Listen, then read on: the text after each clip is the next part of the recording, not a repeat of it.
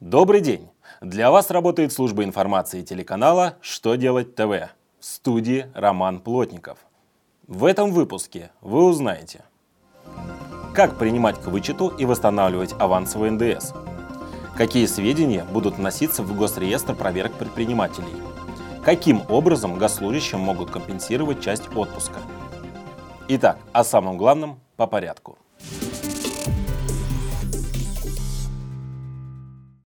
Минфин напомнил, что с 1 октября 2014 года изменился порядок восстановления и принятия к вычету авансового НДС.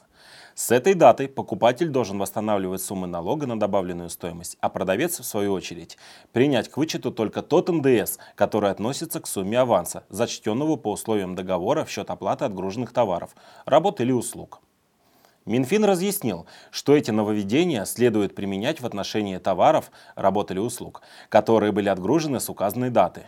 Если же до 1 октября покупатель восстановил суммы авансового НДС, а продавец принял к вычету налог, исчисленный с предоплаты в прежнем порядке, повторно восстанавливать или принимать к вычету НДС не нужно.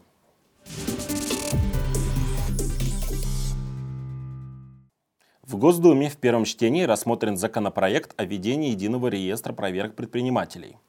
Функции его заполнения предполагается возложить на Генеральную прокуратуру. Данные о надзорных мероприятиях, организуемых федеральными контролерами, будут заноситься в реестр с 1 июля 2015 года. Сведения от региональных органов госконтроля начнут поступать в него с середины 2016 года. Муниципальные же контролеры подключатся к заполнению реестра с 1 января 2017 года. Каждой проверке, заносимой в единый реестр, присвоит уникальный номер. Без него мероприятие будет считаться несанкционированным.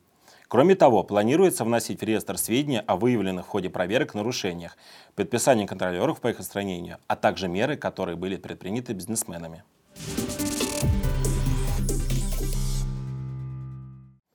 Правительством России разработан законопроект, согласно которому минимальный отпуск госслужащего должен составлять 28 календарных дней. Часть отпуска, превышающая установленный минимум, может быть перенесена на следующий год и ее надлежит использовать в течение 12 месяцев. В законопроекте отмечается, что такой перенос возможен лишь в исключительных случаях, когда предоставление служащему ежегодного отпуска общей продолжительностью 40 или 45 дней может неблагоприятно отразиться на работе госоргана. Кроме того, документ позволяет часть отпуска свыше 28 дней заменить денежной компенсацией. Авторы документа пояснили, что его цель состоит в обеспечении полноценного отдыха госслужащих, а также в исключении чрезмерного накопления ими неиспользованных отпусков. На этом у меня вся информация. Благодарю вас за внимание и до новых встреч.